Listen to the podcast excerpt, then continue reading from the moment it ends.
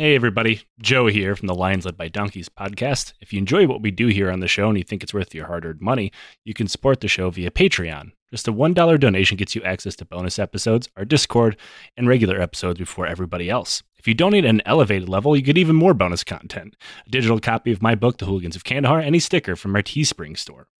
Our show will always be ad free and is totally supporter driven. We use that money to pay our bills, buy research materials that make this show possible, and support charities like the Kurdish Red Crescent, the Flint Water Fund, and the Halo Trust. Consider joining the Legion of the Old Crow today. And now back to the show. Hello, and welcome to the Lions Led by Donkeys podcast. I am Joe, and as per usual, lately with me is Nate. How you doing, Nate? I'm doing really well. Uh, it's about 7:06 a.m. in lovely Lawrence County, Indiana, where I'm visiting my parents.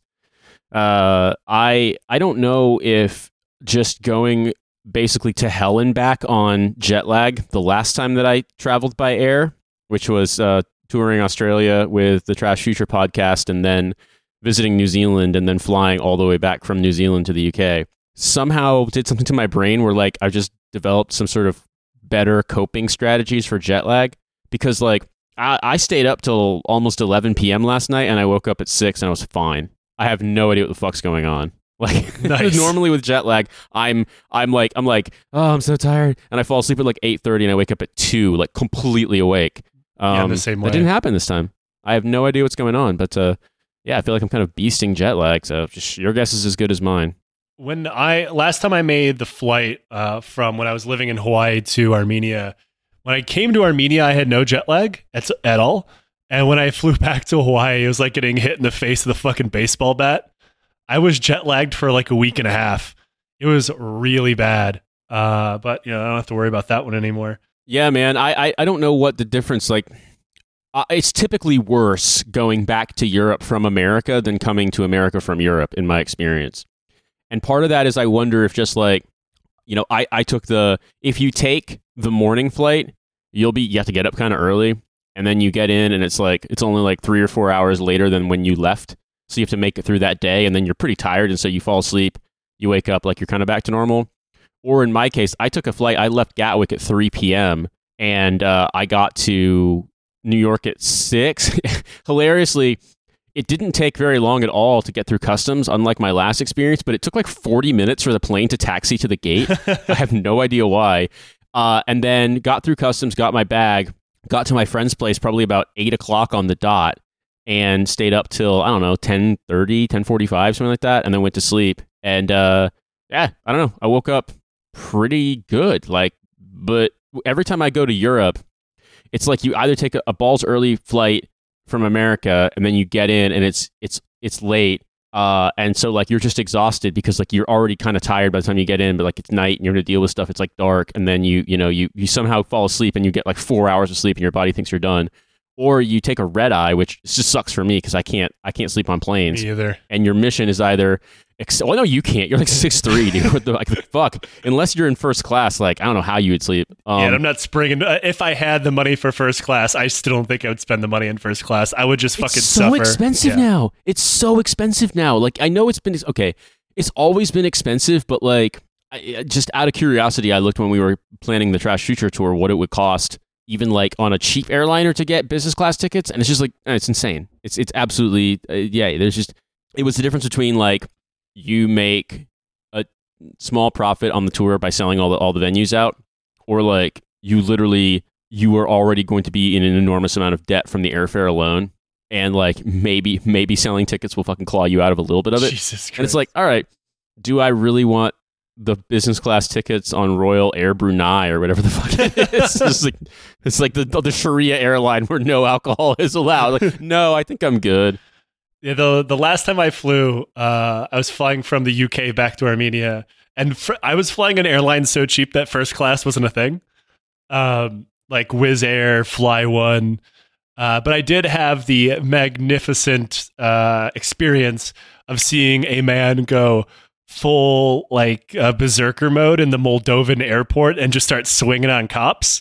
Uh, and he was being like drug away by these two Moldovan cops. And I don't speak Russian or Moldovan, but I did fully understand he was saying like "fuck you, bitch" in, in Russian.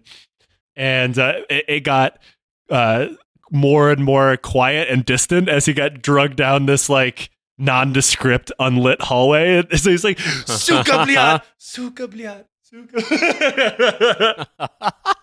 Yeah, I felt really bad. I was at I was at uh, security at JFK yesterday, or rather at um, LaGuardia, and I totally forgot to take my Kindle out of my bag. So of course my bag got fucking flagged for you know examination. And while I was waiting, this old lady like was getting her bag or whatever, like, and they, she was waiting on them to like examine because she had fucked something up with her bags, and she just like fainted Jesus. and just like hit the ground. And so like there were like some people right by her who were helping. In situations like that, I often am like, I kind of size it up and I'm like, am I going to help at all to intervene? And like I could tell that she she had woken up and she was talking, and I was just sort of like, I'm just going to let the TSA people handle this, and if they have they have paramedics, like that's their job. I don't think the Like- TSA have paramedics to be completely honest. I'll be honest with you, it's very funny. They they called like the one of one of the one of the people called for security and said like you know there was a medical medical emergency. Um, and then nothing happened. And then like five minutes later, like a bunch of TSA guys just kind of milled over like non-playable characters in a video game and just kind of walked around. Like there's like there was just like a gang of ten of them just standing there, just like kind of not doing anything, just watching. And it's just like That is she was fine. She, she yeah. fainted. Yeah, she had fainted. She just had to get up.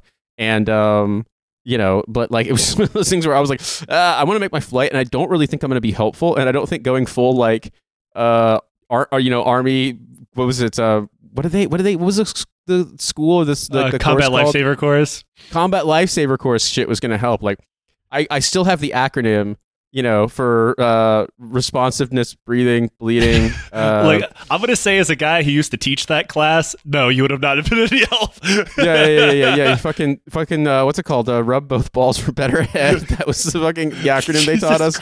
Responsiveness, breathing, bleeding, uh, fractures, uh, head injuries. Well, one of the problems burns. with combat lifesaver course doesn't teach you anything about like diseases or yeah, like syncope, just simply passing out, things like that. Uh, yeah, I was thinking about it too, like the thing with the yeah, because it's like the, the the responsiveness, that like maybe we should stop teaching every soldier to stick someone with a saline IV because in a combat situation, like they freak out and just stick guys with IVs over and over again and Well, just flood the them. reason why is like that's not necessarily a bad thing. And if, if this is going way too off, far off the rails, Tom, it's on you to cut this out. Uh, but it was always so like traumatizing to the people in these courses because you know you'd have to give IVs to one another, and the army's full of fucking idiots. So it would hurt. They'd blow each other's veins, whatever, whatever. Ah, so it fuck. would like stick in the back of their minds that like since that was the worst day in class, that must be the most important thing, rather than like just just a simple tourniquet. yeah, exactly. It's like you're you're sticking a guy who's got like a trauma, traumatic amputation with just like IV after IV after IV, but you're not doing anything about the amputation site. hey, he's giving giving him more fluid to lose. You know, uh, we, we've invented uh, centripetal power of of of someone's insides. Yeah, exactly. well it's spicy team. water. It actually it just heals things. Yeah, yeah. Um, I have no good segue for this. Uh, Well, I was thinking we're talking about we're talking about military shit. You know, we're talking about dumb things that soldiers do, and and you know what better place to use the half-ass military medical training uh, that you know someone just fucking decided that you were obligated to get but didn't actually follow up on then getting deployed to a combat zone in the Caribbean, aka the Dominican Republic. Now, yeah, uh, thanks, Nate. That's actually a solid save. Now, obviously, the U.S. has uh, a long and storied history of fucking with the Dominican Republic, and we can't possibly go into all of that today. Um, and occasionally, It's on the island of Hispaniola. There's two countries on the island of Hispaniola. One is Haiti, one is the DR, and America has fucked with both to an immense degree. America hasn't fucked with Haiti more than France, but it still has fucked with Haiti an immense to degree. be fair, but it's America because has France had a head start. Oh yeah, oh yeah, and, and France and France decided to play the long game, aka fucking them until like the 1990s on debt repayment. Um, and invading them and you know credit where Oh, yeah. credit's due napoleon sent an entire army to die there of like disease Uh, Malaria, yeah. yeah. basically, yeah, yeah, yeah. Toussaint, Toussaint Louverture was just like, well, we are going to fight these guys, but also we're just going to make them fight the weather, and they just they just died of malaria, we're, like we're, fever. we're deploying our quick reaction force which is thousands upon thousands of mosquitoes in tiny uniforms Hell yeah, exactly. You know, uh, what? That's- toussaint's that's- bravest you- soldiers uh, I mean, if, if, if you wanted Haiti that bad, he should have adapted. You know what? That's just the rule. That's how it works. We like those his his his shooters were good, but the Dominican Republic, um, Oh boy! So we're, we're talking about the one in the 20th century, in the, in the in the 1960s, I believe. But it's been the U.S. is just woo, we've been involved a long ass time. Yeah, And, yep, and we're uh, going to talk about how exactly that started and why. Um, because obviously, if you go into the modern times, it's much easier to kind of explain, which is just normal imperialism mixed with capitalism and extraction and anti-communist bullshit. However, back in the day, it was a lot more grim than that. Um, and the reason why today's topic is not how, you know, we fucked with elections, we put strongmen in power or whatever. It's how the US came within a couple of votes from annexing the Dominican Republic and with a path towards fucking statehood after the Civil War. Mm-hmm. Um, oh wow! now, we brought this up a little bit for all of two seconds back when we talked about the Spanish American War in the three part series a long time ago. Um, but this is uh, this is kind of more. So it should come as no surprise to anybody that at the end of the American Civil War, there were a lot of people, white people specifically, standing around and beginning to wonder, what are we going to do with all these black people? Uh, because their answers were not good. Uh, and to be clear here, there were people who posited the obvious answer here, which is let's all just live together as equals. However, I cannot stress enough how few and far between those people were, and as far away from any levers of power that they were in every way possible. Virtually everyone we're talking about during this podcast is a fucking monster who thought, very simply, that black and white people can simply could just not coexist. At best, they thought slavery was bad, but and black people were human beings. However, they were not the same kind of human beings as white people. That that's like the most progressive thought process we're talking about in today's episode. So like it's a grim time in American history. Well, the thing that I would say too is just that uh, I I don't like the really kind of facile comparisons that you'll get sometimes, and I think when this stuff is portrayed in film, uh, when this stuff is portrayed in, in in popular media, like modern popular media, it's often very heavy handed. But uh, so this might be the one time you hear me endorse anything by Steven Spielberg on this podcast. No, fuck, it's the 13th. God damn. Yeah, it's the 13th. one of the things that I that I will actually say the, the movie Lincoln did pretty well is demonstrate that in order to get the 13th amendment passed they basically had to kind of pretend the people who were you know abolitionists had to more or less pretend that they didn't actually think there was any any real equality possible between black and white people but that obviously like it was just a matter of legal principle and I think that's actually kind of sanitized compared to how v- vulgar and cruel this stuff was throughout American history. But like, there definitely was here is the conundrum for the American racist post Civil War and post the passage of the Thirteenth and Fourteenth Amendments uh, was that you had a population of black people who were American citizens, and it's like legally speaking, they were the same as anyone else in terms of their citizenship. And there were a lot of these like uh, half-cocked weirdo schemes to try to either encourage or force them to emigrate. Oh, we're going to talk about those. Yeah, we're going to talk about those. All right, cool. A little bit, a little, little bit of Liberia.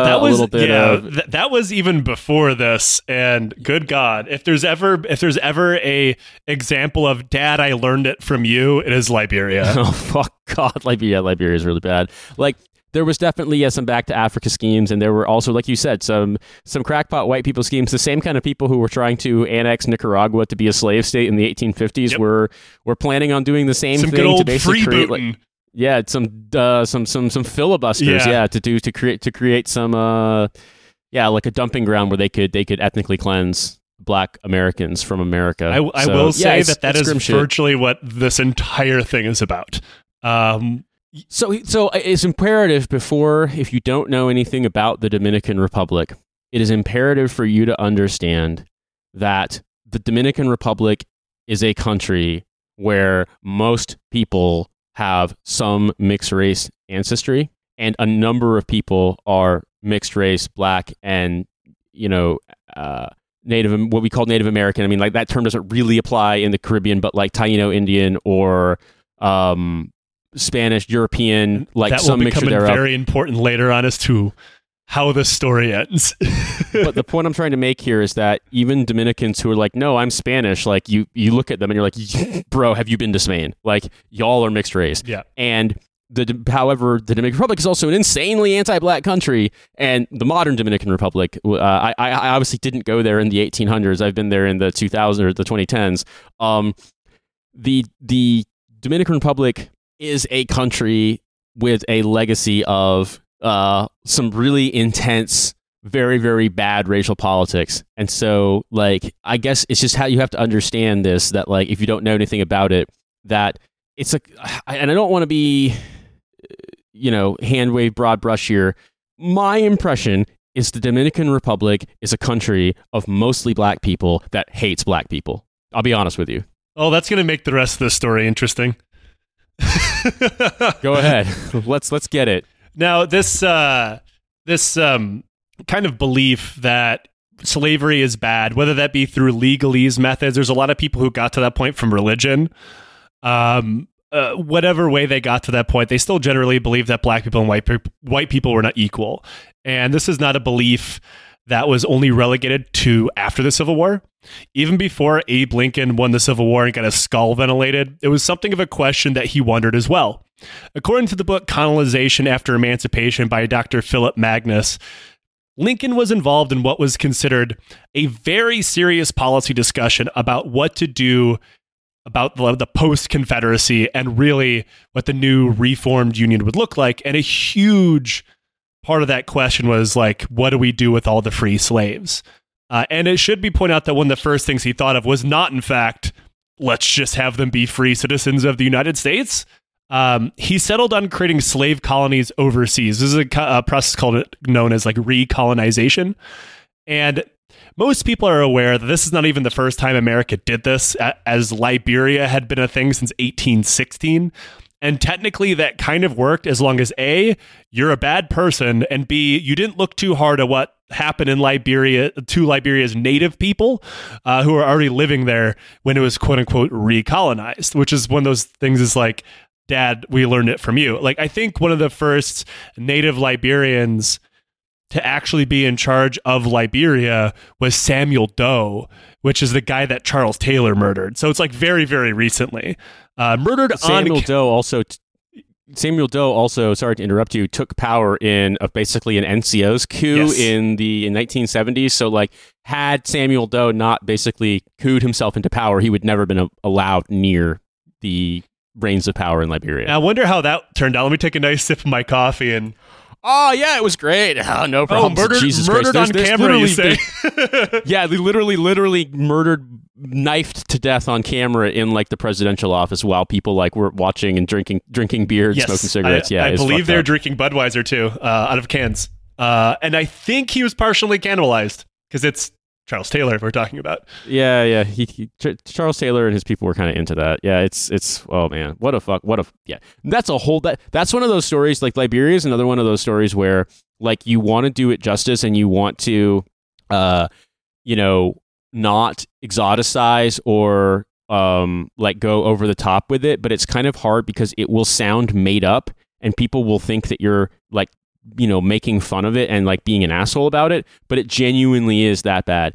And I think the thing that I'll say about the DR, because I know we're going to get into Rafael Trujillo, like similarly, We won't. you're That's like, that's wait, too that's too that's too uh, recent. But Ah, okay, never mind. All right, so, so that's a different annexation of the, the, the DR right. kind of story. Yeah, yeah. So Ra- Ra- Rafael Trujillo, the dim- dictator of the Dominican Republic, from I believe like the twenties, maybe the forties, until until the early sixties, um, had a basically like like Duvalier style, Tonton Macoute style secret police, but mostly for like abducting people's hot daughters so he could fuck them. Like the man was relentless in, and I mean, here's the thing, right? This is this is coercion. This is rape. This is not consensual sex. But like, it was understood in the DR. Like, if you lived in Santo Domingo, like, find a place for if you have an attractive daughter, you should absolutely make sure that she leaves the country because Trujillo was was that fucking relentless. So like.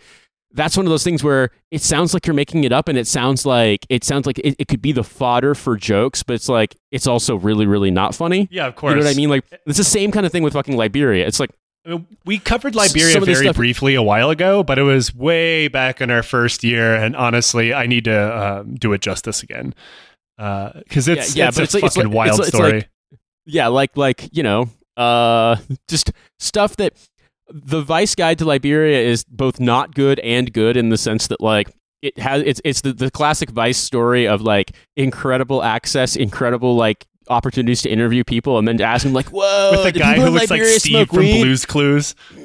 Yeah, exactly. but the thing that made the but what made me in in in in the like the Vice Guide to Liberia, they meet and spend time with General Butt Naked, Yes, who's do. now Who's a uh, preacher? who's Yeah. he's now a preacher and who tells the story about post-war sleeping in graveyards because he was homeless and that people were robbing graves to to uh to cannibalize bodies. And he was like well I, I had to make sure it was it was a crime what they were doing. You know it's an absolute sin to eat human flesh but I had to make sure. So I tasted some of their jerky and when I tasted that sweet flesh again I knew it was cannibalism. And I was just like bro you got to hide the fact that you enjoyed it. You got you got to go to your local like methadone clinic, but for human flesh. Oh my god, yeah. So anyway, like I said, big derail here, but once again, the the, po- the overarching point I'm making here is that oftentimes this stuff it's so absurd that it's laughable, but then you also realize that it's like it's it's deadly serious too. I mean, that's kind of like, and what we're this not gonna be, story like, is too, because but like yeah, the story sounds like it- it's going to get fucking ridiculous. I mean, it's it's very ridiculous how close America got to actually doing this. The reasons that it was wanted to do it, and more particularly, the reasons why it didn't, and like they're all patently hilarious because we're talking about 1800s brain, but it's also horribly fucking tragic because this is the reality, like post Civil War, where a lot of people like to think that the worst of American history was generally over. Um, and it, uh, it is not. Yeah, and then you look at then you look at redemption post Reconstruction, and you're like, ah, no, it's not. Yeah. Jesus Christ. it's, it's, it's all bad. It's, it's, it's a, it's a, it's a downward staircase. It doesn't get better. Now, uh, some historians argue that Lincoln eventually dropped this idea of recolonization. Um, however, he had asked for a constitutional amendment to make this legal and possible, as well as secured funding from Congress for a uh, for for an entire year before his Emancipation Proclamation in 1863. So it was at least at one point not only like a thing that could happen, but it was a Lincoln priority post-war, right? Lincoln had also signed a contract, the legal owner of an island off the coast of Haiti, through an intermediary named Bernard Kock. Um, I, I just really like saying his name. The day be- he did that the day before the proclamation, and Lincoln was talking to Kock about moving five thousand people there, as something of a test drive. So, like, he was he was going to send these people to Cock Island. I mean, many of us have narrowly escaped the fate of being deported to Cock Island. But you know, it's funny. This this is it, it's just weird because the first thing that comes to mind when I is, is I think about like the the aborted plan to the, for the Nazis to deport all of Europe's Jews to Madagascar. That wasn't really much of a real plan, though. Like, that was more of like a sketching on a barroom napkin. Of course, no. It's it's it's so. I mean, it's it's obviously like both logistically and, and physically impossible. Also, so they never ways. took over Madagascar.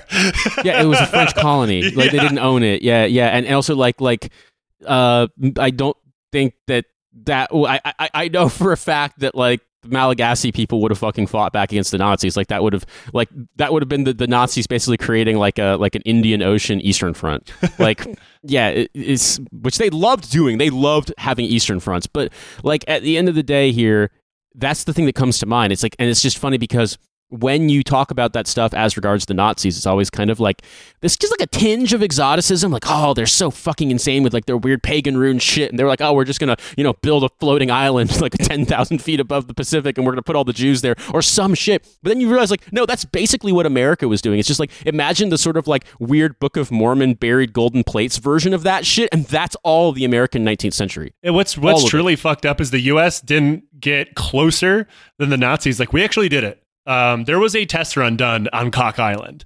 Uh, well, meanwhile, the Nazis were, you know, the, the Madagascar thing is something like people like David Irving really like to latch onto. Like, see, there wasn't, they weren't planning on killing everybody. They're just to send everybody to Madagascar. Like, it wasn't really a plan. Um, like this, what this this proposal by Cock about moving 5,000 people, and I will keep calling him Cock. Uh, this wasn't the first proposal that Lincoln had received about the same idea, though this is this one had the benefit of having the Haitian government on board. Um, this is because they were going to make a lot of money from this this whole deal. Like they were going to get kickbacks and stuff. So they're like, sure, move into this random fucking desolate island that we don't want. Um, but rumors began to spread quite quickly that Cock was going to sell the freedmen into Confederate slavery, uh, which, when you know it, derailed the project somewhat. Uh, and uh, to be fair, I have no proof that he was planning on doing that, but I will say, listen to what happens to, the, when the, to them when they actually get to the island, and I'm going to say that that sounds like something he would do.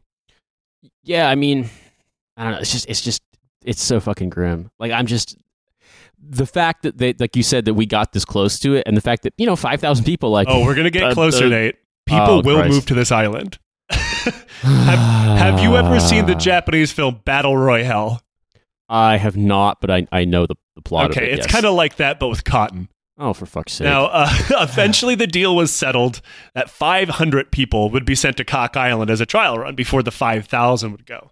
Now, once there, Cock turned into a despotic lunatic ruling over the island that was virtually just a cotton plantation. And no, he did not tell the government about this. This is because Cock had not built any housing, any medical treatments, any schools, nothing. It was literally just a cotton plantation and the tools to export cotton. He had recreated a southern plantation on a Haitian island. Now, uh, also remember that these are American born freedmen uh, moving to a Caribbean island with no kind of disease resistance whatsoever. Uh, so you can guess what happens next. Oh no, fuck's sake. In the case that the government or any investors into the project wanted to swing by and take a look at, you know, Cock Island, he banned any and all travel to the colony that was not previously approved by him, and he approved exactly none of it. He also came up with his own currency and a company store. So, yeah, we got we got company script at the uh, at the the the the Cock Island cotton plantation now that the government paid for, mind you. Oh my god, that's insane. This whole uh, thing lasted two months before Cock was forced to flee his island when it became clear that the 500 or so people were planning on killing him. Cock was removed from the project and the colony was eventually just completely abandoned. And the federal government, namely Abe Lincoln, had to get involved because he, had, he realized, like, we have to get these fucking people off that island and bring them back to the United States. Of the original 453 people who set sail to the island, because some died before they actually left, 292 made it back to the U.S. Uh, Oh my There was a whole lot of smallpox, a lot of starvation, and a fuckload of malaria involved. But some of the people that did not return did not die. 73 said, fuck this, I'm moving to Haiti. So good on them. you know, it's one of those things where I don't necessarily want to like make like a joke about it or do a podcast riff about it because it's just like the first of many things. It's like, you know, the US just simply loves to make it clear uh that I don't know, that it sees black citizens as a problem to be solved. You know what I mean? And like that was more blatant back then, but like it's also a problem now. That legacy continues like we are America is. I mean, I was thinking about this being uh, back in in Southern Indiana with my parents because my parents aren't from here, but this is where they retired to. Is that this place is like super Bible thumpy, and I was like, yeah, reading about John Brown, like him, you know, spending his young adulthood in like upstate New York, but then also around Ohio, in Indiana, places like this. The degree to which like insane evangelical Christianity was like the norm then. That's what ever like this is actually the mild version of what it was like. Like that's how it's always been. And I think about that with like anti-black racism in America. Like it's just it's it's the literal DNA of America. Yeah. And and it, like people love to deny that shit, but like it's it's just it, it's you have to really fully contort yourself into like a pretzel made of challah to be able to convince yourself that it's not just I mean, anybody anybody who says that it's block- not a, a building block, uh, like one of the main foundational building blocks of the United States, is just simply lying to themselves, or they're just It's not even a bill. It's not even a foundational building block. It's every cornerstone, and also every brick is stamped racism. like- well, the the bricks were made by racism, depending on how far back you go. Like yeah, exactly. it, it's one of the things that's kind of uh, obnoxious to me Uh, it's whenever you know, obviously this doesn't happen too much because people who listen to the show generally obviously don't think that way. But occasionally someone will come through and be like, "Oh, this show was just telling you about how everything back in the day was racist." Like, yeah, especially if I'm talking about fucking Western Europe and North America. Like, like what the fuck do you think I'm going to be talking or Russia? You know, like. It, most of history is, is a long streak of blood uh, led off by various imperial powers. And if that happens to be the country that you're from, whether it be the United States, the UK, Belgium, Russia, like you get literally nothing from pushing back on that other than denying people their own history. And it's fucking, of it's, it's soullessly stupid. And it's mostly all based in nationalism, which is why those people are fucking brain dead. Uh, and it, yeah, I mean, you don't you, I, like I, I was, live, being from one of these places doesn't necessarily make you bad because this place, like, because you're this is the the part of your nation's history. You had nothing to do with it, but the least you can well, unless you did, but like the least you can do is at least acknowledge it. That literally takes nothing. Well, that puts me in an interesting position because uh, I'm I'm kind of a rarity. Most people with my last name are black, and the reason is is that my dad's family all the way back uh, were slave owners in the North Carolina, South Carolina area. They were Huguenot on my dad's side, and um, came over in like the 1600s, and uh, farmed indigo and cotton and had slaves. And uh, after emancipation, people took the last name Bethea because that's who their owner was. And like white Betheas love to lie to themselves about it. Be like, oh, there was one one Bethea was like a really good doctor, and every baby he delivered took the last name. Man, shut the fuck up. Do you think that actually happened? There's no way they believe that fucking happened. Oh my god, that's what they say, dude. They fucking because they're like, oh no, we we didn't own slaves. And it's like, yes, you fucking did. Like the simplest answer is the most obvious one. And like in this case, why is there a margin of like a hundred to one that everyone with the last name Bethea is black? I want. Hmm. What other proportions where it was a hundred to one black to white in the American South do you think there might have been? Like, get, do a little bit of like, critical thinking here. I'm glad that so, uh, you like, know the joys of being born of an immigrant family is that you don't really have to worry about early American history. What's that, Joe? Your grandfather was the French Foreign Legion and fought in Algeria. Shut up. Uh- right? It's like it's like it's like it's like I could be like, oh, well, I'm only, I'm only half responsible for the slavery side of shit because my mom was born in England. Uh, hmm, hmm, hmm, huh, my great grandfather and grandfather in the British Army in, in India, hmm, in Palestine Mandate, hmm, uh, I wonder what they did. Like, Come on, like, I mean? if we like, if we all have to pay for the sins of our family, then we're all fucking guilty. Nobody out there is innocent. That, I, and I don't really think that like like that's one of the things that's really interesting is that um, is is being married to a black woman is that like it's not really talking about this stuff. It's not that people have to like do penance. It's just more to, to acknowledge and be aware of it. Yeah, of course. And like there, it's like when you talk about about uh, about reparations, like you know one of the strongest arguments for reparations was made by Ta-Nehisi Coates talking about redlining up until like the 1970s in Chicago. Like it wasn't. It's not just slavery reparations. It's like reparations for Jim Crow and the fact. Yeah, of course. The biggest, ge- the biggest generator of American wealth. There's all of like the post-war benefits, things like the VA and VA loans and the GI Bill, and black people were excluded from all of that. I mean, arguably, the everything that's happened post Civil War has impacted significantly more people than slavery did because obviously the population now is much larger, but they continue to be impacted by systemic racism much more than they would have been before because they weren't born yet. So like this is this is people always like to think that reparations has anything to do with slavery, which of course it does. But like we're also talking about things that are literally within immediate lived history. And even then slavery not that far out of lived history. There's people whose like parents and grandparents were fucking slaves. Like this is not yeah, I mean, ancient uh, history. We're not talking about ancient Greece here. This shit was not that long ago. my my my my grandmother is 91 and she grew up in the Mississippi Delta and when she was alive there were people who were still alive who were the children of slaves. My mom and dad and I were talking about this last night. They went to segregated schools in Mississippi when they were kids. Yeah, of course. Like, my parents are not they're not even 70 years old yet and they when they were in grade school, schools were still segregated. My, my so stepdad remembers like school. America being segregated. Like it's not that long ago. No, it's not that long ago.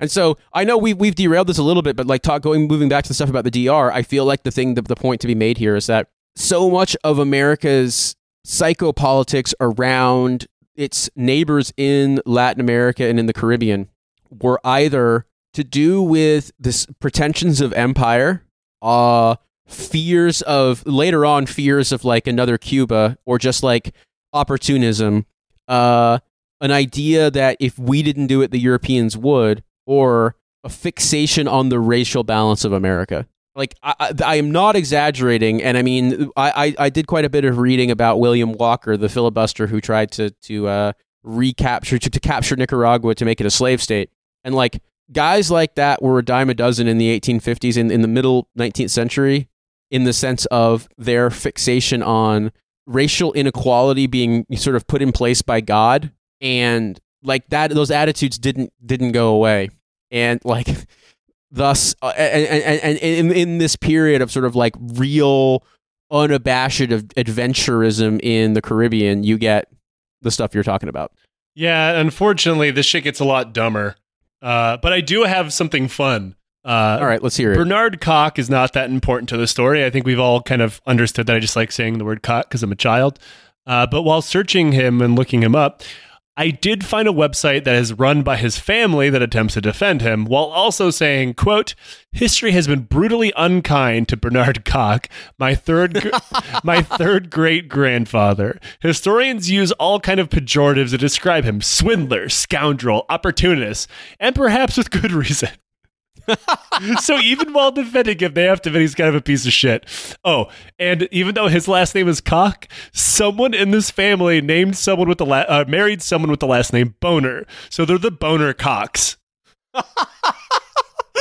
yes, that's exact. See, that's the thing. It's like you know, long long has history looked down upon the humble Bernard Kock, but we, the the the, boner branch of the cock family, are going to redeem it. You know, it's very funny that there's a. This always makes me laugh. There was there was a, a British, I think, politician named Bonar Law, B O N A R. But yeah, Bo- Boner Law, and uh, there's a Bonar Road very close to where I live, and I'm just I'm just like. Guys, like surely at this point we can acknowledge that this is this is just Someone's stealing Well, that sign. Oh, 100%. I mean, and it's not even the weirdest British place name, but that's a whole episode in and of itself. I personally only dabble in boner law myself. Um, yeah, exactly. But you know what? You know what the, uh, the, the, the, the august scholars of American legal history and the, the boner cock family fucking the, the, bo- the boner spur of the cock family are going to be able to uh, elucidate more of this. I swear I didn't make that up either. I'll put it. I'll put it in the show notes. Now, this small Haitian island was not obviously the only target because if you notice, five thousand people is not a lot when you consider that there's an estimated four million slaves in the country, as well as about a half million freedmen, according to a census sometime made in the uh, 1860s. Uh, there was plans for Belize and Panama, which would have moved upwards of 50,000 people. However, that little fuck up in Haiti that killed like 200 people was something of hot news topic in the black community back in the United States. People heard about it. So when the next volunteer drive went around to, you know, hey, who wants to go on this recolonization effort? He Lincoln didn't exactly get the thousands of people uh, to volunteer and sign up for that he wanted for the next smallpox jamboree. Um, in an attempt to get people on board again, he invited a group of black ministers to the White House where he tried to like effectively turn them into pitchmen for his idea. He told them that, yeah, slavery is bad. The only way to make sure the U.S. doesn't continue to experience race based violence or war is for y'all to get the fuck out. And uh, wouldn't you know it, this was not very popular amongst these groups. Uh, one of these guys is Frederick Douglass, uh, who publicly called Abraham Lincoln a quote itinerant colonial preacher who has made himself look ridiculous. Um, now, this pushback, along with you know no volunteers and you know the idea of like oh like the logistics of deporting millions of people is just something that we can't do, um, made Lincoln pull funding away from these projects after the Emancipation Proclamation was given, effectively letting them die. However, recolonization would not die with this effort. After Lincoln got shot, his vice president, Andrew Johnson, became president.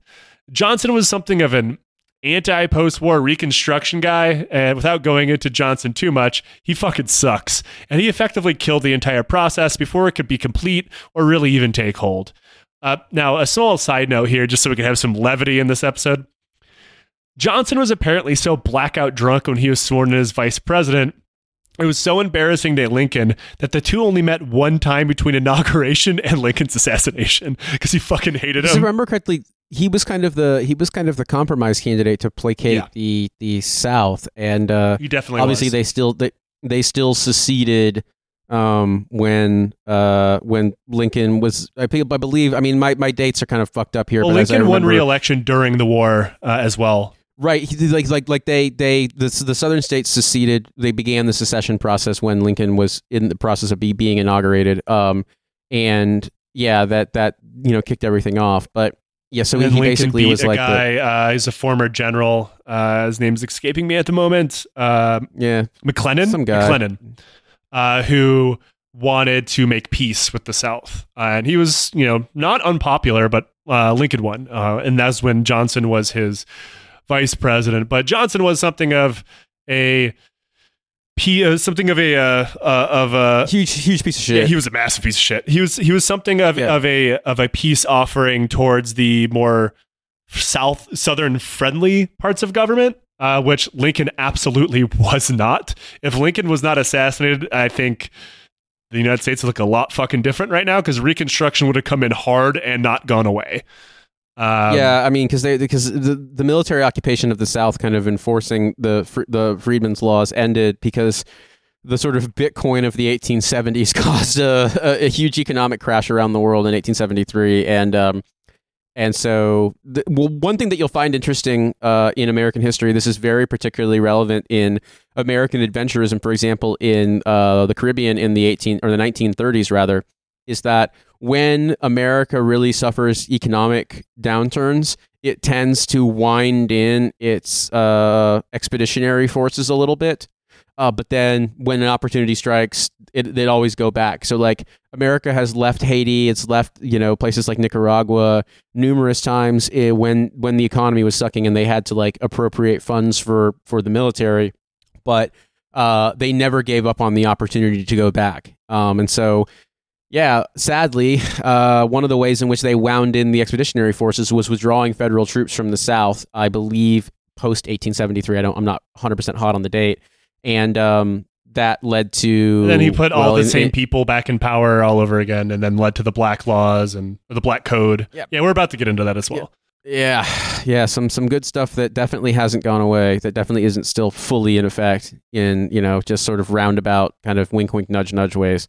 I had this comment too with my parents that I thought was interesting was that the military is one of the only things in America. Like we're not saying join the military. The military sucks, but the military was actually legally mandated to take desegregation seriously, and it actually desegregated in a way that it's basically like one of the only institutions in America that's fully desegregated. It was also the first organization that paid black and white people the exact same. Now, uh, Johnson fucked up Reconstruction something bad. This is mostly, I mean, he didn't fuck it up. He did it on purpose. You can't fuck it up if you, if you do it with intent. This is mostly based on the very flawed opinion that since the government did not recognize the Confederacy as a legal entity, the South never actually left the Union, meaning full state power should be reintroduced as fast as possible, and that the federal government had no grounds to regulate what states did when it came to virtually anything. Uh, thankfully, that attitude doesn't exist anymore, right? Uh, now, Not at all. Does not lead. Yeah, exactly. It is 100% normal. federalism bad. Uh, now, virtually the only thing that made the that he made the southern states do, kind of, was uphold the Thirteenth Amendment. And in reality, Mhm. they didn't do that. As immediately, this led to the Black Code laws. Um, Johnson killed Reconstruction so hard he was impeached for it, amongst other things. Um, this isn't an ex- exhaustive history of Reconstruction. Uh, there's quite a bit of uh, you know uh, of fighting back against Johnson from the so-called radical Republicans, a name that meant the exact opposite of what that means today. Uh, it's kind of funny that the radical Republicans of the 1860s would be more progressive than radical Republicans in 2023. Yeah, I mean, well, that's a whole sleight of hand thing about the Oh, Republican oh, Party. yeah, of course, of course. It's just yeah. funny because they have virtually the same name. Um, but you can thank Johnson for the reason that nobody outside about three people were ever charged criminally for that whole Confederacy thing. Um, like, yeah, and even then, it was really hot. Like, it was almost virtually pointless. After falling out with his party, he tried to switch sides to the Democrats due to how popular he was in the South and lost the primary, which is admittedly pretty goddamn funny. Ulysses S. Grant won the presidential election and took over a shitstorm that had been left behind by Johnson. Now, I'm not saying that makes Grant an innocent guy by any stretch of the imagination. By the time Grant took office, Reconstruction was not only failing, but deeply unpopular. And since Grant's time in office was a firing squad of various different scandals, he was just another f- failure laid at his feet that made him very, very personally unpopular. Uh, and, and I'm not saying he didn't deserve it. Grant, comparatively, at least, and we're talking about a low bar here, when it comes to black people, he was not that racist. Uh, when it comes to virtually everybody else, Native Americans, Jews, good goddamn, was he was he fucking bigoted as hell? Um, like he's I, he did one of the very few like literal pogroms against Jewish people in American history. Uh, oh Jesus! Yeah, yeah, and I mean he straight up green lighted a genocide against Native Americans, but when it came to black people, he was fine, uh, and that has to do mostly with his service during the Civil War uh, because he did own slaves. I think he owned singular slave because he was very very poor before the Civil War, and he uh, he freed them. Um, like he was strangely progressive when it came to slaves and black people in his day, and then virtually nothing else. Uh, so I guess there's that. Yeah, there's there's always those those weird outliers, isn't it? Where it's like, oh, good on one thing, terrible on basically everything else. But uh, However, not being a racist for his day also meant that he was fine deporting as many black people as he could, which I cannot stress enough was still not the worst thing some people had in mind uh, in the 1800s. However, his reasoning for it was much different than Lincoln's, but in the end, it doesn't really matter. It's the same thing. While Lincoln thought that there'd be violence in general in America, therefore black people had to go, Grant was more pointed, noting that the massive amount of anti-black hate, uh, hate crimes tearing through the South was evidence that black people would never be safe in the U.S. In a memo supporting this, he writes, quote, The present difficulty in bringing all parts of the United States to a happy unity and love of country grows out of the prejudice of color. The prejudice is a senseless one, but it exists. Again, I don't agree with what Grant is saying here, but the idea of because mostly the you know the idea of recolonization is deeply fucked but his rationale was much better than others but it, when that gets you to the same end goal i don't know if you can you know you can hand it to him uh, Grant was again looking at Panama or even Brazil as a place to move people to. However, Brazil was disregarded as an option when someone pointed out that, hey, Mr. President, they still had slavery, slavery is still legal there, and it would be until 1888. Yeah, I was gonna say Brazil was the like the last Western colonial country to get rid of slavery, and that's a whole story in and of itself, also. But yeah, Brazil still had slavery until the late 1880s. Um, yeah, and it was also, it was a lot one thing that of I slaves. I don't think people realize this. Another thing is that America obviously was, you know, our our history is massively shaped by the Atlantic slave trade, but in terms of numbers, Brazil got far more slaves than America did. Oh yeah, it's just that also yep. so many more of them died from yep. terrible conditions, disease, etc. So like the majority, like I, I, I think the the lion's share, if not the outright majority of uh, of slaves trafficked from Africa to the New World went to Brazil. Obviously, like the Caribbean's a huge example of this too, because you know the the the, the populations of of countries like uh, Barbados and Jamaica and uh, Haiti and you know the Bahamas, like these were all these were all uh, plantation colonies run by the the ones I named by the British, with the exception of Haiti being run by the French. But um, Brazil, God was like yeah, we talked about that a little bit during the uh, the War of the Triple Alliance of how like it was 100% propped up by slaves and one of the reasons they actually kept that war going on for so long is they weren't sure what to do with all the slaves that they had deployed to the war when they came back home so they just like kept them campaigning for two extra years. Oh my god. Yeah, like it's just once again, I feel like that's very, very funny that Ulysses S. Grant was like, "We'll just send him to Brazil. That's a normal country." Yeah, and they did um, talk about annexing Brazil, which they then realized would be fucking impossible. They talked about Panama, which was not a willing partner, as they saw like this is just American colonialism via freed slaves. Um, and that's this is where the Dominican Republic finally comes into play. Uh, they'd become independent from Spain in 1844, at least for a little while. The new republic was a bit shaky due to being surrounded by various imperial influence like the Spanish, the Americans, and even the Haitians, who wanted to take over all of the island of Hispaniola. And, you know, don't forget France and England as well. After 13 years of independence, uh, something called the July Revolution took place, and the president Buenaventura Baez was overthrown, replaced by a guy named Pedro Santana who was a Spanish loyalist who demanded that Spain re annex the country, and they did. Uh, this led to all around terrible shit. Despite saying they wouldn't, Spain immediately reintroduced the same slave based extractionary colonial policies they had founded the colony on because It's Spain.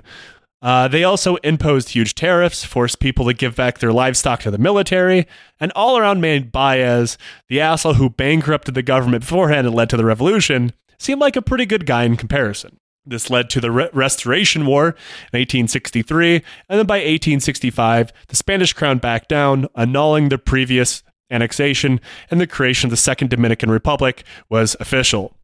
And after a few little shakeups and the occasional coup, Buenaventura Baez is once again president before being kicked out and again becoming president again. Seriously, this happens like four times.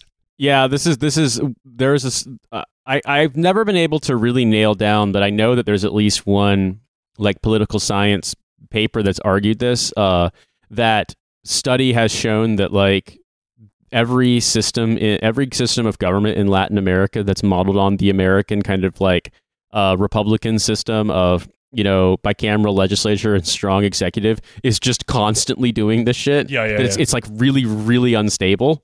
Um, and uh, I definitely think that that pretty much every country in the Americas, to include the United States, that has it, is an example of that. Yeah, I mean, it's not that surprising. So we are now uh, the Dominican Republic is is looking looking ripe for the picking for recolonization.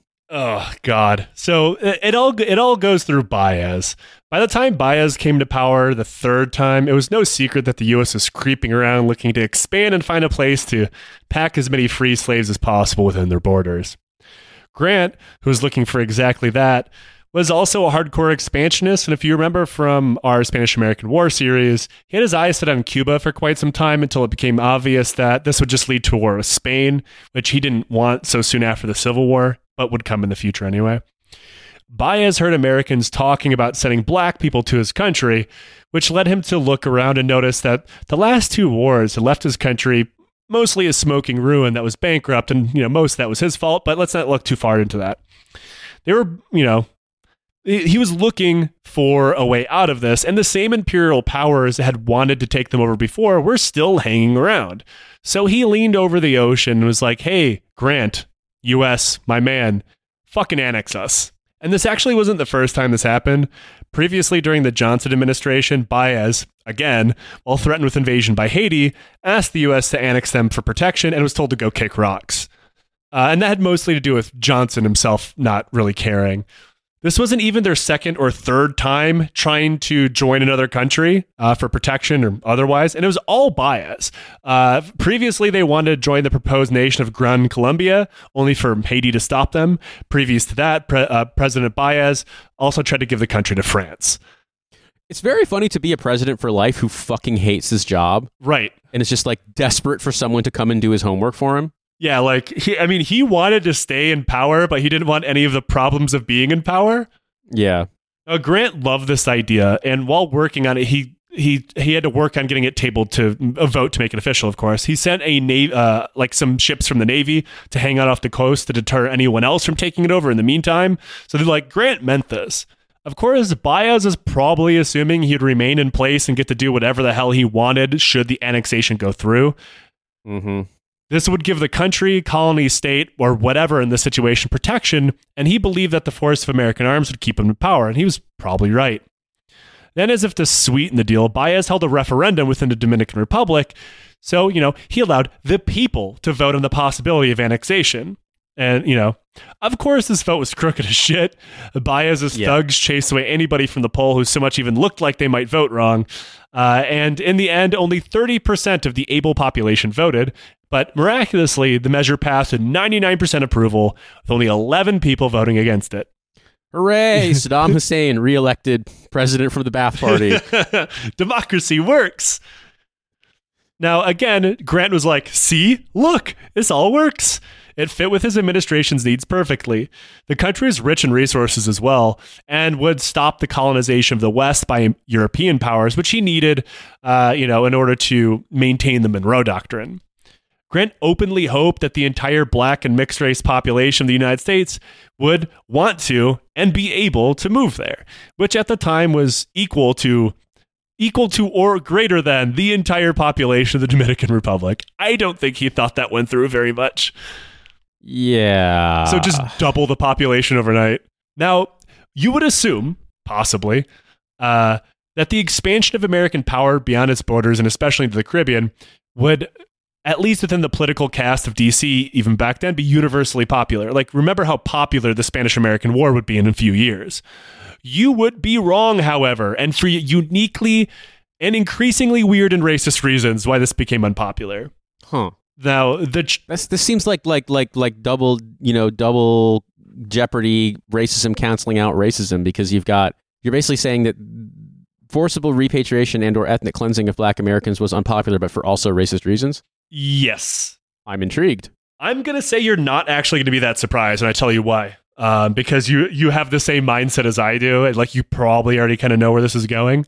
Now, the charge against annexation was led by Charles Sumner of Massachusetts, who is probably most famous for being beaten half to death with a cane on the Senate floor by opposing slavery by Preston Brooks of South Carolina.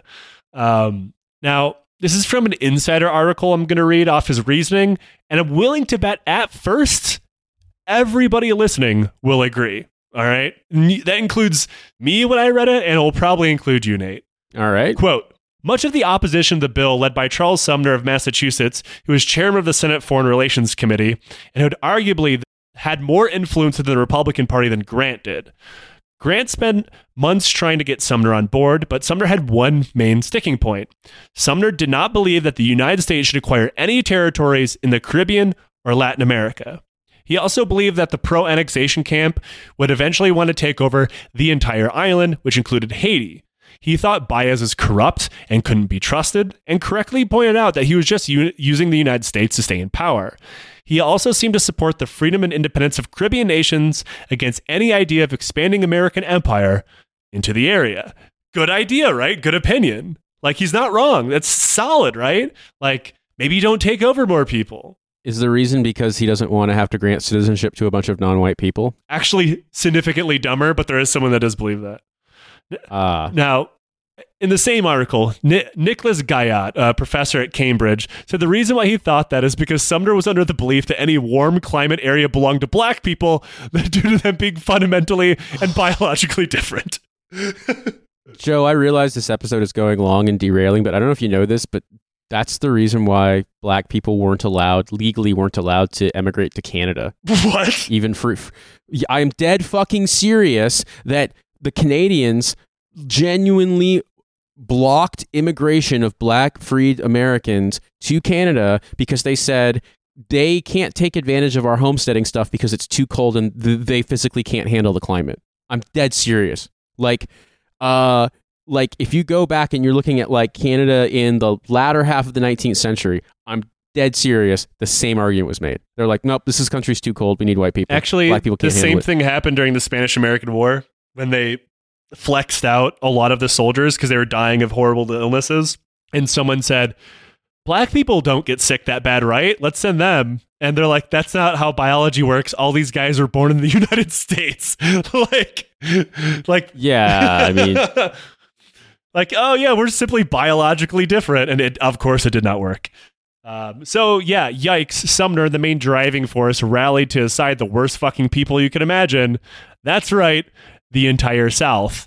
Now, much like you were saying, the former Confederate states were staunchly opposed to the annexation of the Dominican Republic, and let's guess why. You said it's because, obviously, having bringing thousands of non-white people into the United States, which, in my opinion, would probably still not pass the Senate vote today.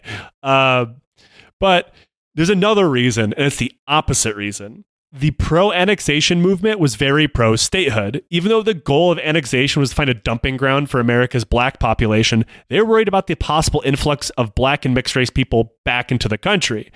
Now, going off of Sumner's worry that pro annexation crowd wouldn't stop and eventually take over Haiti terrified the South, as Haiti had a proud history of shooting people like them for quite a long time.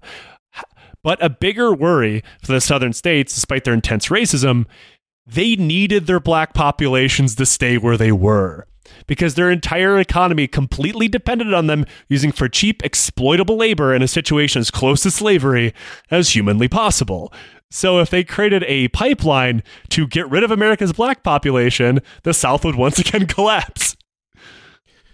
I mean, you know what's funny is that that's also something that was a huge factor during the first Great Migration, which is the fact that um, you know northern factories were sending people down to recruit black workers because they could, you know, they could pay them less, uh, but they could still pay them more in the north than they could than they'd get paid in the south.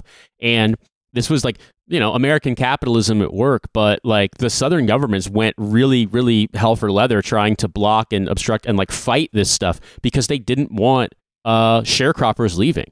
Like they're Right. like, no, They, you are they need our the peasants. situation like, to your, remain the your exact job is to be peasants and be miserable and make money for us. Like it's. Yeah, it, it's- it's shocking. Also, I looked it up and I wasn't wrong. Uh, it was Wilfrid Laurier, famous fucking Canadian Prime Minister Wilfrid Laurier, formalized it in 1911 that black people can't emigrate to Canada because it's too cold. we love weather-based eugenics. Yes, I, I, I, I, I, but I've been like Canadians may not know this because Canadians love being Canada is a country. What if what if the New York Times comment section finally got to run its own country? and my God, they they do not like knowing this stuff. But yes, this is very true. Oh God! Now, uh, the most normal people against the annexation point out that that guys, this Baez dude is probably full of shit since he keeps getting kicked out of power and he keeps trying to give the country away to anybody who'll take it off his hands. If the U.S. absorbed this place, he would be our problem to deal with. Like that's like the best excuse. That's like non-racist, non-whatever. It's like I think this guy might be shisty. You know.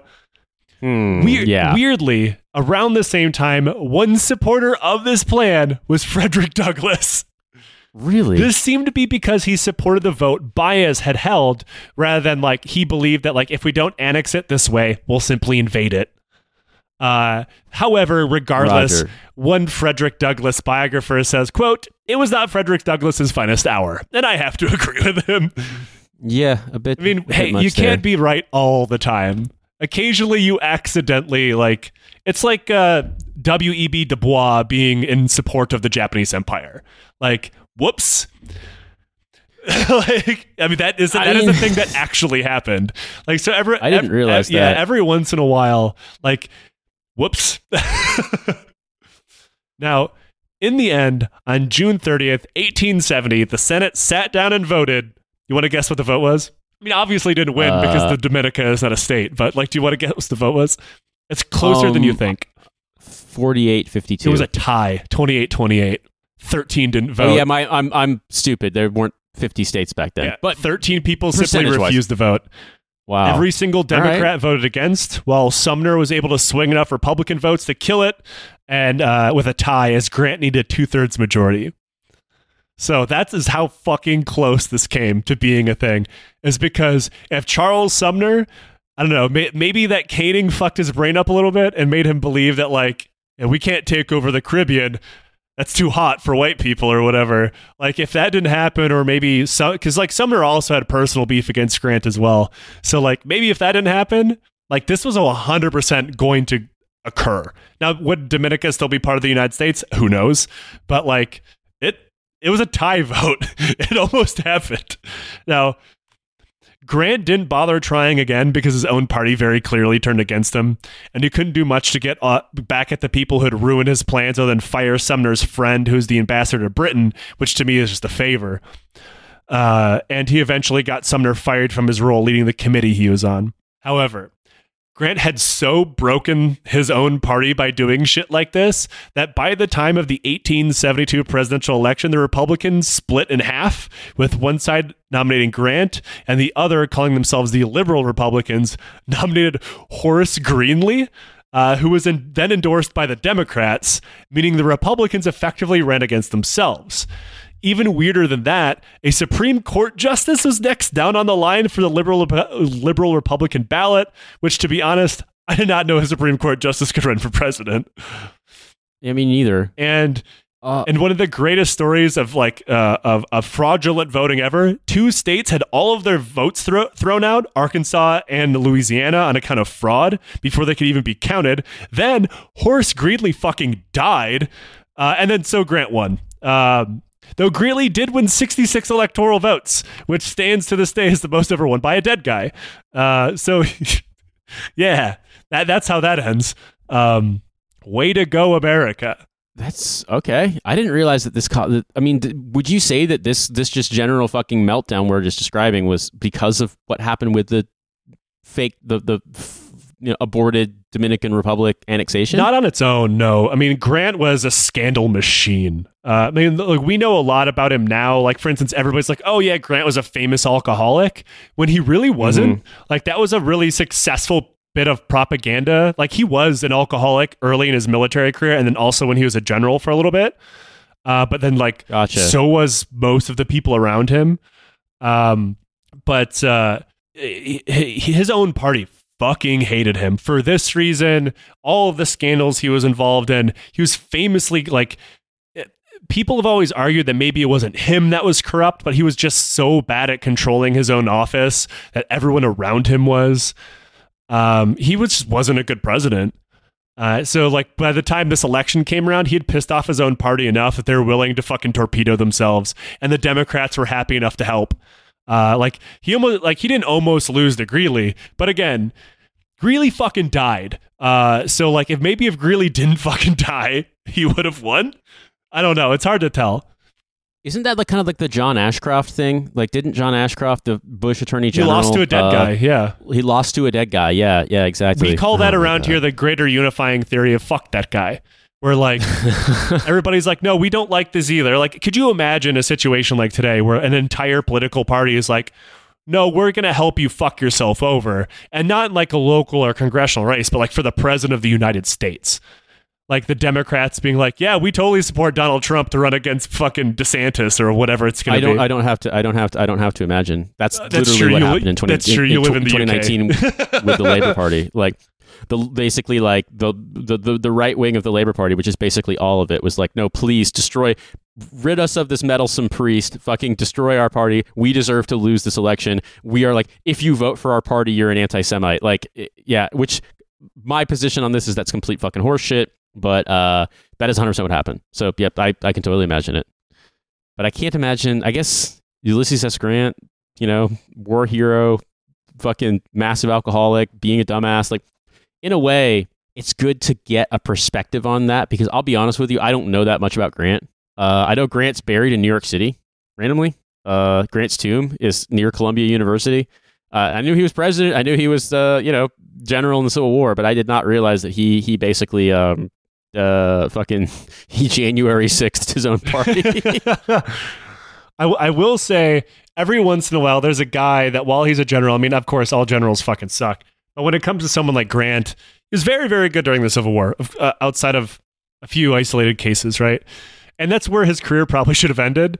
And it really sounds like he kind of like sounds like you should run for president. You should run for president. He's like, all right, I suppose I will. Because right. like, I really like being because up until I'm fucking drunk as shit. Up until he became a general in the Civil War, like his entire life was a string of failures like one after another. He was fucking bankrupt. He was working at like a local fucking store after he left the military the first time. Like if the Civil War never would have happened, he dies uh, like a homeless alcoholic. He's basically like vet bro of his era. Yeah, I, I would I would say like comparing him to modern day vet bros is like almost a disrespectful to him, but also no, you're you're correct because he's still a fucking I mean, asshole. I just I, I I I think that the spirit lives eternal. I not too long ago read a book about uh, the the the troubles in Northern Ireland, and um, there was a story about one of one of the provisional IRA sort of like civilian auxiliaries, and she really struggled to like readjust to life after the war, and like was constantly like yelling at her professor and doing Marine Todd shit when she was trying to get a university degree. And I was like, wait, the IRA has vet bros? Like, vet bro is a fucking it's an all it's an ecumenical term that encompasses all genders, all sexualities, all races, and all wars. I wonder what's going like, on with it, the ISIS vet bros now. I was like, within you is the is the capacity to generate a Black Rifle Coffee Company for your specific conflict. now, Nate, that was the story of the time that the U.S. almost annexed the Dominican Republic. Um, and we do have this thing on the show called Questions from the Legion. If you'd like mm-hmm. to ask us a question from the Legion, donate to the show. Ask us via Patreon, Discord. Um, put it in a bottle and throw it into the ocean. And if it gets to the UK, Nate will answer it. Um, if if yeah, it makes it sure to me, you have got problems. you have split the atom somehow. Uh, today's question from Legion says, "You guys are content creators. Thanks. I hate that term. Uh, what are some non-podcast content creators that you enjoy?" Well, I mean, it really depends on how you want to define content creators. Um, I am a huge fan of uh, the band Flasher. They're an American band uh, making new music, completely new. Their first Wait, album came out in are- 2018. Is, are, is a band are, are is music considered content creation now? Well, like my friend, my friend Dan, uh, who was a podcaster uh, with um with Riley from Trash Future, they they recently ended their show because they didn't have time. But Dan, like, is a professional musician, has been in a ton of bands. He's currently in Arcade Fire. He uh put his band on Patreon and like they put out new songs, demos, stuff like Q and A's with fans um via Patreon. So like in a way. I think you can be if you're specifically being like content creator, as in like internet Are all things. I mean, everything is content, right? Like I write books. Books are content. Yeah. Books are content. Yeah, you, you you could if you wanted to, you could like do like a Charles Dickens style serialized novel on Patreon. It's not like we're. It's, it's not like anybody has ever accused us of being influencers, which is not a job that is real. Um, no, yeah, that's a whole different thing. I, I would say, I mean, if, if if you're specifically saying it's got to be stuff that's available like via internet, social media, things along those lines. Um, say internet based I'm- could be count. Anything that you can access via the internet could be content. Uh, in in this I'm- context, I would say then I'm a, I periodically like uh watching um what's it called the the the YouTube channel Not Just Bikes. It's just a guy who talks about shitty public infrastructure roads like how stuff is inaccessible to anybody but car drivers. Ah, yeah. Uh, he's like he's Canadian dude who lives in the Netherlands, and he, he basically was like, "Fuck cars, I hate this shit," and he, he took advantage of the Canadian Netherlands friendship treaty to move his family to the Netherlands, and he just like learned Dutch. So a bit of an extreme guy, but I think his videos are very well like put together and explained and stuff. And I just, I mean, as a guy who like has spent, I haven't owned a car. I mean, I can obviously have a driver's license, I can drive, but I I haven't owned a car since 2014. I Just don't lived have a driver's cities. license in this country, so I'm out. My American driver's You know, license just- is actually since expired. Oh, look at you! You've gone the full, the full, the, the, the full insane developing world expat experience. I mean, you know, like all your IDs expired. I don't even like. I would have renewed it as just like, what if I go back to the U.S. and I because then you need to drive a car where I'm from. Like even You if sure even do. if just I to to visit drive today, yeah. even just to visit my my parents. But as like, I have no way to renew this. Mailing anything from here to the U.S. is like roll the fucking dice if you get it back. hmm So it's like I might Mhm. as well just wait until I go back, and hopefully I can just renew it at the DMV if if if I go back anytime soon. You know. My my brother was able to renew his license in Indiana after having not lived in. In fact, he was able to get his license in Florida uh, by having Indiana facts stuff down, and his his license had been expired for a long time. So like, I definitely know. Like, I, I can't imagine Michigan's that much See, more. that's strict. one of my problems. Is actually the last state that I lived in where I bothered to get my driver's license in is Washington, a state which I have no intention on moving back. I'm fucked. It's fine. I, I don't plan on moving back to the U.S. Anyway. might actually have a functioning state government that takes it They- seriously. they, I don't they know. fucking probably would too, because I remember having to renew it there and it was a pain in the ass. well, so Joe, what's your favorite content creator? So I I go in like um I have a lot of things I watch on YouTube, mostly just for background noise uh, when I'm writing because I can't work in complete silence. It drives me nuts. Um, whether I'm writing for the podcast or writing a novel or whatever, I have to have something going on. And I don't own a TV anymore, so like I mostly just YouTube it unless I'm watching Netflix or something. But one YouTube creator that I actually don't listen to for background noise and I always pay attention to is this guy that goes by the name Super Eyepatch Wolf. Don't ask me why he has that name. Um, and he's this Irish guy who talks about anything from uh, horror films, professional wrestling, uh, how weird fake martial arts are, are funny.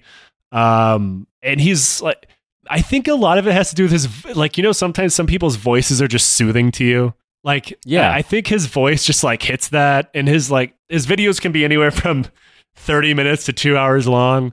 And even if it's about something I absolutely do not give a single shit about, I'll watch the entire thing.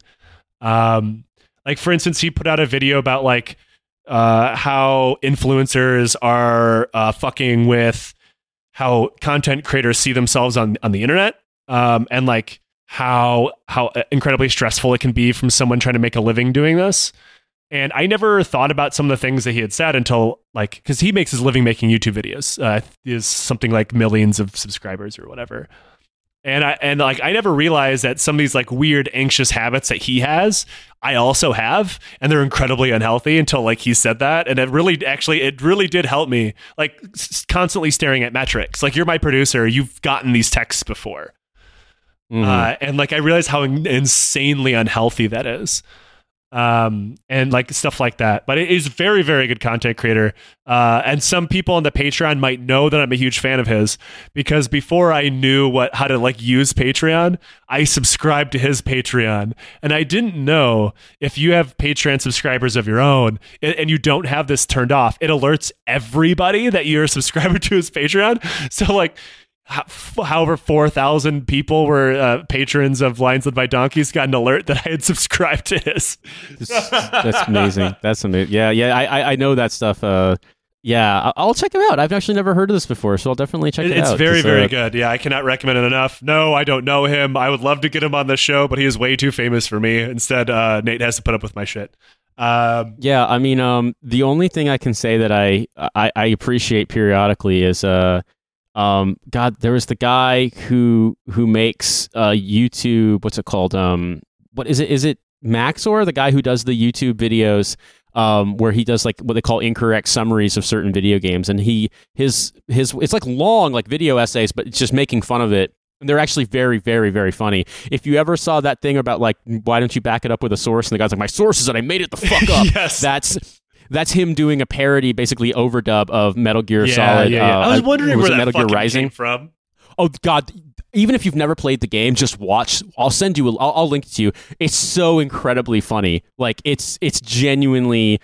I'm not really into gaming, so like it's hard to get excited about games. But because I did play the Metal Gear Solid franchise a lot when I was like a young teenager, you know, into like high school, um, I just am familiar enough with how ridiculous Hideo Kojima games are that like I I, I just really appreciate the guy riffing on it. So like that, you watch that stuff and you're like, oh, this is why people make hundreds of thousands of dollars on YouTube. Like people who do this stuff well, it's really entertaining. And this is this is just like both no studio would ever greenlight this for TV and also for like licensing reasons they could never do it. It can only exist on YouTube. So it's like I do think that like yeah, the medium can be really impressive. So I'll check out this Super Eyepatch Wolf. Yeah, he, that looks he cool. rules. Uh, Nate, thank you so much for joining me again.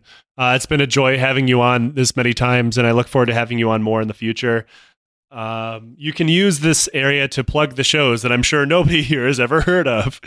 Yeah, thank you. Thank you for giving me the opportunity. I am the producer and co-host of this show and What a Hell of a Way to Die and Trash Future, and I'm the producer of Kill James Bond. So if you want to hear, uh, you want to hear the three funniest trans people on the planet talk about Bond movies and Euro spy movies and action movies uh, from a feminist perspective, or at least from a critical perspective, listen to Kill James Bond. If you want to hear about uh, all of the weird creatures and creations of the zero interest economy in the tech industry, listen to Trash Future. And then if you want to hear two two veteran dads basically talking about how to not be an angry veteran, uh, listen to What a Hell of a Way to Die. Yeah. Um, and if you like this show, consider supporting us on Patreon. This episode is a little bit different. It was, you know, much looser. I feel like we've been tackling some pretty serious stuff here. We're coming off the Troubles series.